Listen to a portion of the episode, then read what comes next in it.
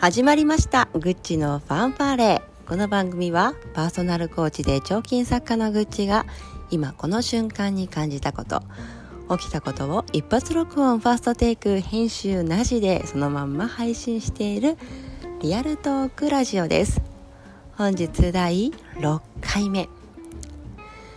さて今日はスズメとお米の話をちょっとしようかと思うんですけどね多分ね今日落ちないですよ。まあ大体いつも落ちもないけど今日もさらに落ちがないです。でさらに一発録音ファーストテイクって言ってるんですが早速ながら実はこれセカンドテイクです。うん、まあでもね気分完全に新たになっちゃったのでファーストテイクみたいなもんなんですけど話す話も変えてるのでね何があったかっていうとあるあるじゃないかな。録音してたらアラームのスヌーズが鳴り始めてしまいました。ビビビビビビビビビビビビってね。結構ねその前話してたのはもう最後ら辺だったんですよ。佳境でねもう終わろうかなとしてたらビビビビビビビビビってなっちゃって。あーあーですよね。ねなのでしっかり録音する時にはアラームとか切ったりあとはねもしかしたら w i f i も切った方がいいのかな？なんかこう繋がんないようにね。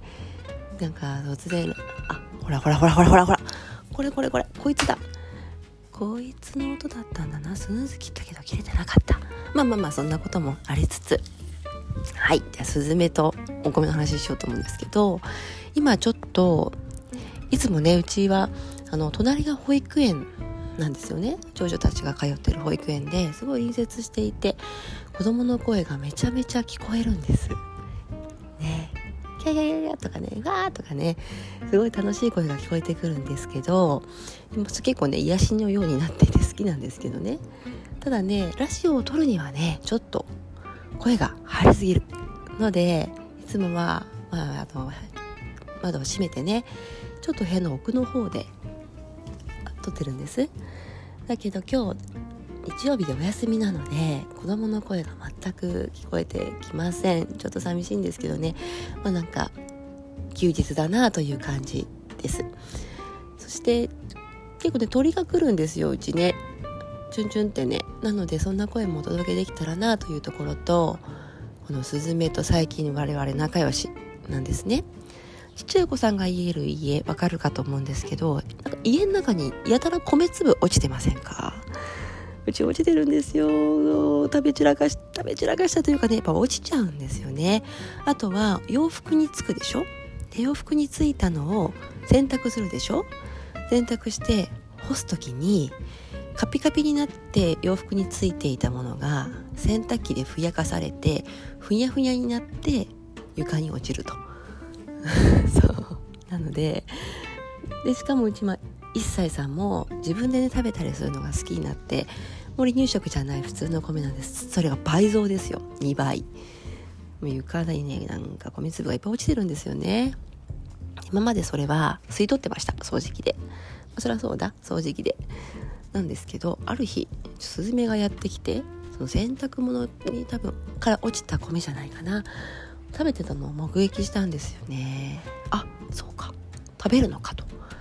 なのでそれから最近ちょっとね子供と一緒にその部屋の中に落ちてる彼らの食べ残しの米粒を外にプイプイって捨てるようにちょっとだけしてます。そうするとね朝数匹スズメがチュンチュンチュンってやってきて食べているんですね。いいねってなんかそういうのうち東京のね都内に住んでるんですけどうん。あんまないんですよね。そういう触れ合い触れ合いなのかな？そういうことが。なので庭でスズメが米粒食べるって結構スペシャルな感じなんですよ。うん。それにハマってます最近ね。まだね昨日の夜出してた分はもう平らげられてるようなのでちょんちょんってねその声がちょっと入ったらいいななんて思ったんだけども。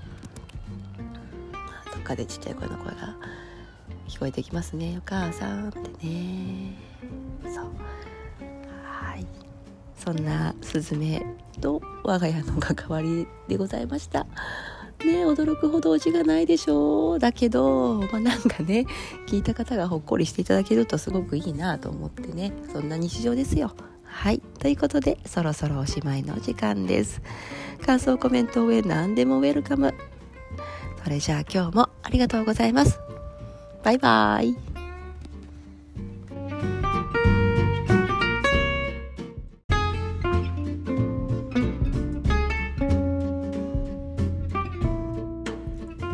始まりました。グッチのファンファー。レこの番組はパーソナルコーチで常勤作家のグッチが今この瞬間に感じたこと起きたことを一発録音ファーストテイク編集なしでそのまんま配信しているリアルトークラジオです。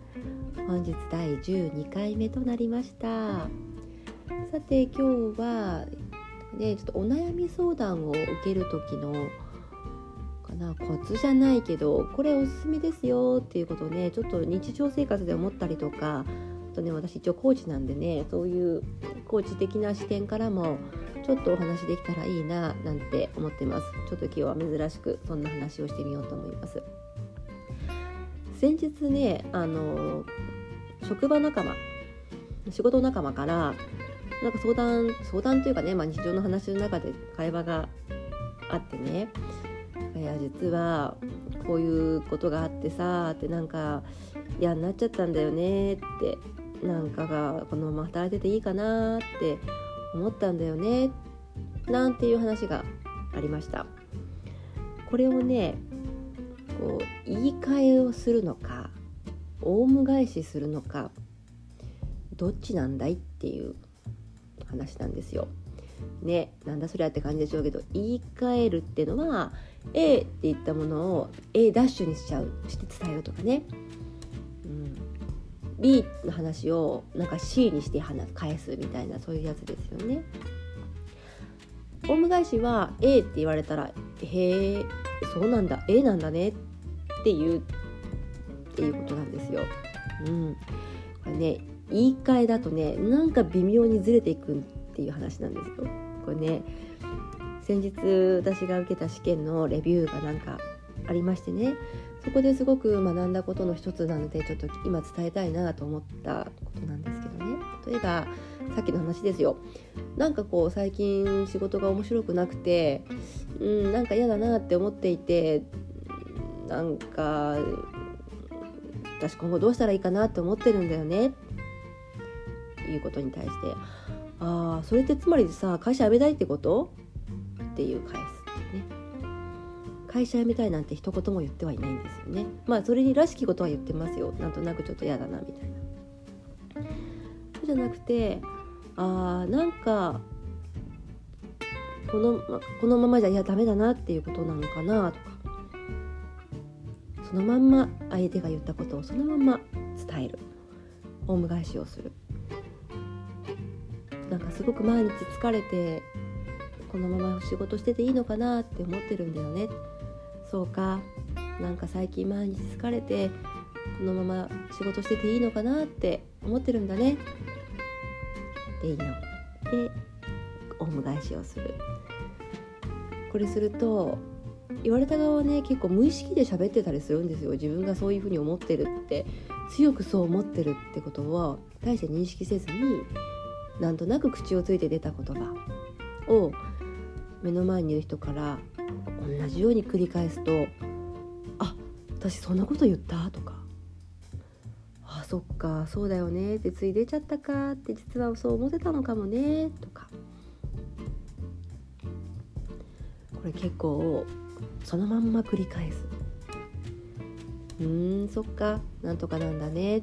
今そう言ってたもんね」とか。そのまんま繰り返す。これ結構効果が効果がというかパワフルですよ。もしよかったら使ってみてください。なんかご主人とのね会話とかでも例えばね自分が「もうあなた早く帰ってきて」って言ったじゃんって。もう今日なかなか帰ってこないじゃない。って待ってたのよみたいなね。早く帰ってきてって言ったじゃんみたいな。っていう時に旦那さんからねなんだよ俺が早く帰ってこないっていうのは遊んでるとでもお前思ってんのかよみたいな。ちょっとだいぶやばい夫婦ですけどまあなんかそういう風に言い換えられちゃう。そんなこと言ってないでしょって。ただただ早く帰ってきてって言っただけよみたいな。もうなんかもう悲しい結末が見えそうな会話ですけど。そういうことです。そういうのないですかね、まあ、ここまでひどくなくても。もしその時時に「もう早く帰ってきて」って言ったじゃん。なんで今日帰ってこるの遅いのよって。言った時に「ああそうかそうかごめんね」って「早く帰ってきたって思ってたんだね」って「そうだよね」って「うん早く帰ってきてほしいって思ってたんだね」って言われるのとなんかその後の未来が全く変わってくるじゃないですか。うん。これコーチング用語で言うと反映する、まあ、もうちょっと言うとオウム返しをする。なんて言います。でちょっとねいけてない方の会話で言うと言い換えるとかね。こっちの解釈を伝えて伝えちゃうとかね。自分の解釈を入れて話すとか。こっちの方に持っていきたいとか誘導しちゃうみたいな。そういうことを言います。うん。繰り返し同じことを繰り返したりこう反映したりするとこっちもね聞いてる方も何も楽なんですよ。こう解釈伝えてああだこうだ言わなくて済むしああそうかそうかってそうなんだねって。うんうん。聞く聞くだけ。聞いてるだけ。で話してる方もああそうかそうか。私そういうふうに言ったわ。そうだなって。そうかそうか。そういうとこあるわって勝手にどんどん自分で内省をしてくれる。これ子育てなんかでも結構使えると思います。わーって言ったことに対して「あんた何なのよ!」って言い返すんじゃなくて「そうかそうかそう思ったんだね」そうかそうかうん」って案外使えるのでよかったら使ってみてください。言い換えじゃなくて繰り返したり反映したりするっていう技があります。はい。ということでそろそろおしまいの時間です。ちょっとね今日は珍しく12回まあなんか12っていう数字結構好きで一つの区切りじゃないですか。なんでねちょっとたまには違うことをしてみようかなと思っていつもにはないなんかこういうコーチっぽい話をしちゃいましたがどうだったでしょうか？慣れないとねなかなかうまく喋れないもんですね。うん。また明日からいつも通りオチのない話に戻ると思いますが今日は聞いてくれてありがとうございます。バイバイ。